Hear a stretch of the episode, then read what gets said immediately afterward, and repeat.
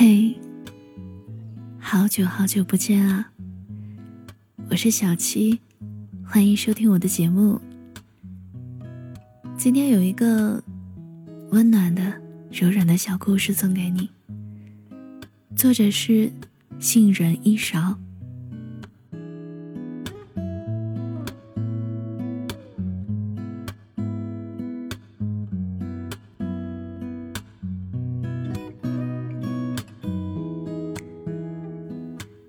大姐从抽屉里翻出一张绘画班的体验券，一看到期日是今晚，就打算把它扔了。刚好我最近想学学绘画，陶冶一下情操，赶紧拿了过来。哎，扔了干啥？我可以去。哎，不知道你能不能去？大姐在后面提醒我。嗨，有什么能不能的？怎么？还不许让我这种没有艺术细菌的上个兴趣班了？体验券的截止时间是今晚七点。我下班吃完晚饭之后才六点，想着也没什么事儿，就先去了那个培训机构。前台的接待听说我是来上体验课的，也没有多问，直接把我放了进去。里面空间很大。我绕了好几圈才找到教室。也许是因为来的太早，教室里一个人都没有。但布置的特别可爱，墙上贴着蝴蝶、蜻蜓，还有各式各样的小动物。我随便找了个位置坐下，却突然觉得桌子有些矮，不禁沾沾自喜起来。莫非是我二次发育了？我在桌子上趴了一会儿，教室终于来人了。我抬头一看，却是一个背着花束包的粉雕玉琢的小姑娘。她看到我，立刻退了出去。嗨，我以为我妆花了呢，连忙用手机拍了张自拍。挺好的呀，这孩子怎么回事？怕生吗？过了一会儿。小姑娘才又进来了，坐在我旁边和我大眼瞪小眼。小朋友，你今年多大了呀？我首先开了口。小姑娘咬着手指甲，怯生生的说：“六岁了。”六岁啊？要不怎么说现在家长都重视教育呢？六岁就来上绘画班了？我六岁的时候还在田里玩泥巴呢。没过多会儿，又进来几个小孩，看样子都是六七岁的年纪，让我再一次感叹了当代儿童的多才多艺。但没一会儿，我就觉得有些不对劲了，怎么来的都是小朋友？还好又进来了一个长相清秀的小青年，看到我在跟旁边的小姑娘聊天儿。先是愣了一下，又走了过来，开了口：“还是第一次见到您，您看上去可真年轻。”这倒是，朋友们都说我是娃娃脸。没想到，孩子都这么大了。嗯？哎，多多不是您孩子吗？旁边的小姑娘突然插嘴说道：“贺老师，姐姐是来上体验班的。”可我们的班。是儿童班呢。听到这话，我大吃一惊，连忙从口袋里掏出那张体验券，却发现自己忽视了底部的三个小字：“儿童班。”啊！我突然想起单位大姐说的“能不能去”什么意思？还有为什么桌子有些矮？刚想溜走，贺老师又叫住了我：“哎，没事，那个来都来了，先上着吧。”反正课程差的也不多，回头你要是想转成人班，我再帮你转。来都来了，这四个字仿佛一个魔咒，我鬼使神差的就又坐了下来，开始和一群六七岁的小孩一起上绘画课。首先是自由绘画环节，主题是动物。我凑到两边的小朋友旁边一看，发现画的不是小猫就是画小狗的。我想着我身为一个大人，自然要不落窠臼一些，于是便决定贯彻一下国画的精神，画马。画完之后，贺老师下来验收，举着我的画看了好一会儿。嗯，你这只恐龙画的还可以。我这画的是马。不能吧？你看这还有鳍呢。哎，是棘龙吧？那是鬃毛。哦，好抽象的一匹马。如果我是那匹马的话，我感觉有被冒犯到哦。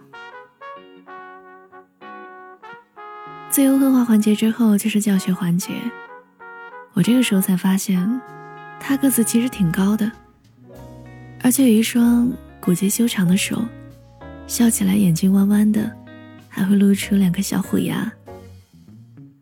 他教的是简笔画，三两下便画出一个可爱的卡通人物，仿佛童话世界里走出来一般。我在下面有样学样。我画的也像从故事里走出来的，只不过是鬼故事。下了课，他问我要不要继续学下去。我沉思了一会儿，虽然和同学们水平差不多，但年龄好像有点尴尬。这时候我总不能跟网上一样，说自己八岁零十五年了，不是？这样吧，你留下来当助教吧。小朋友们都挺喜欢你的，这么多熊孩子，我有时候也管不过来。一周就两天，不收钱，顺便还可以学学画画。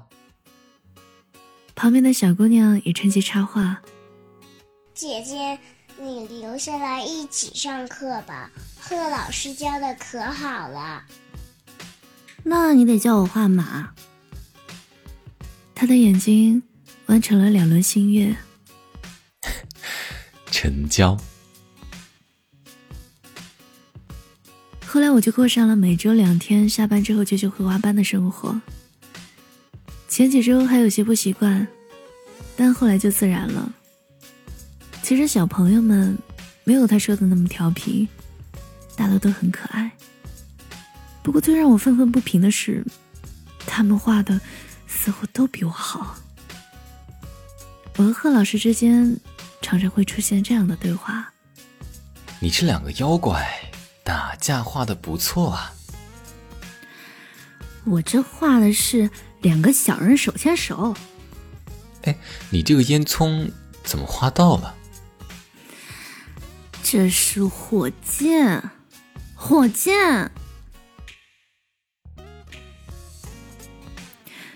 我在试图找其他小朋友评理。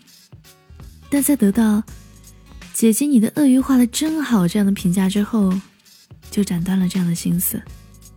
很显然，我画的还是马。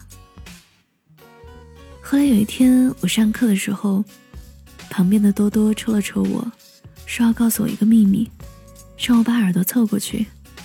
贺老师喜欢你。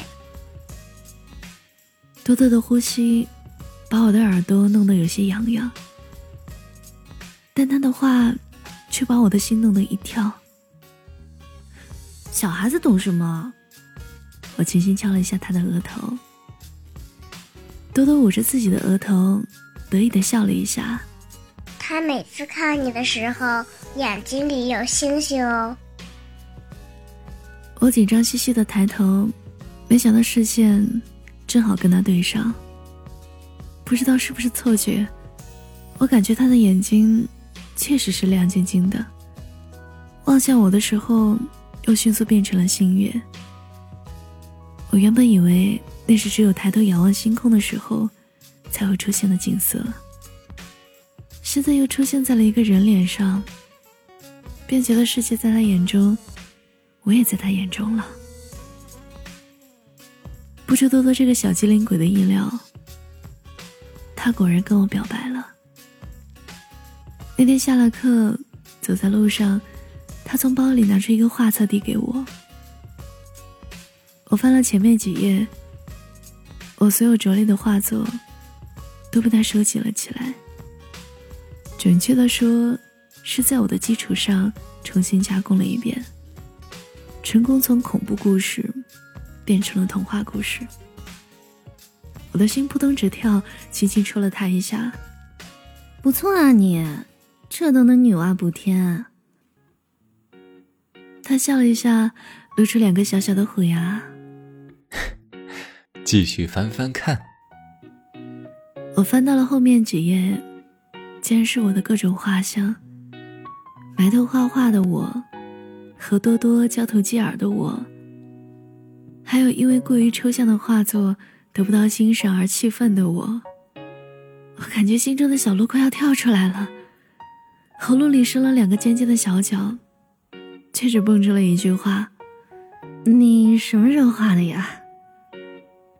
他低着头看着我说：“你们在画喜欢的东西的时候，我也在画我喜欢的。”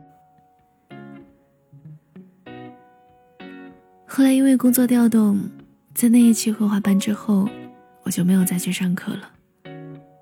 在最后一节课上，他给每个小朋友准备了画像当礼物。轮到我的时候，画像就特意卷了起来，还叮嘱我回去再看。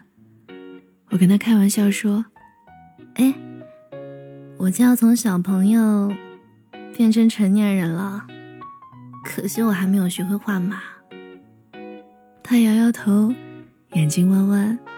以后叫你的时间多着呢。回家的路上，我打开了画像，是一个扎着辫子的小女孩，骑着一匹长着翅膀的马，身边一个男孩牵着缰绳，一起在森林里漫着步。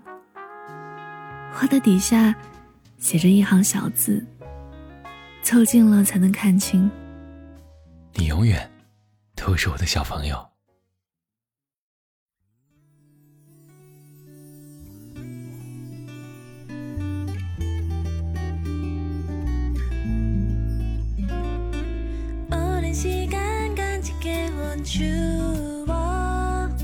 추억 속에 떠오르던 기억. 기억을 타고 여행을 하는 순간에도 느낄 수 있었던 것은 상냥하게 다가왔던 설렘. 설렘으로 웃음 짓던 날들. 멀리서 그대 뒷모습만을 바라봐 就。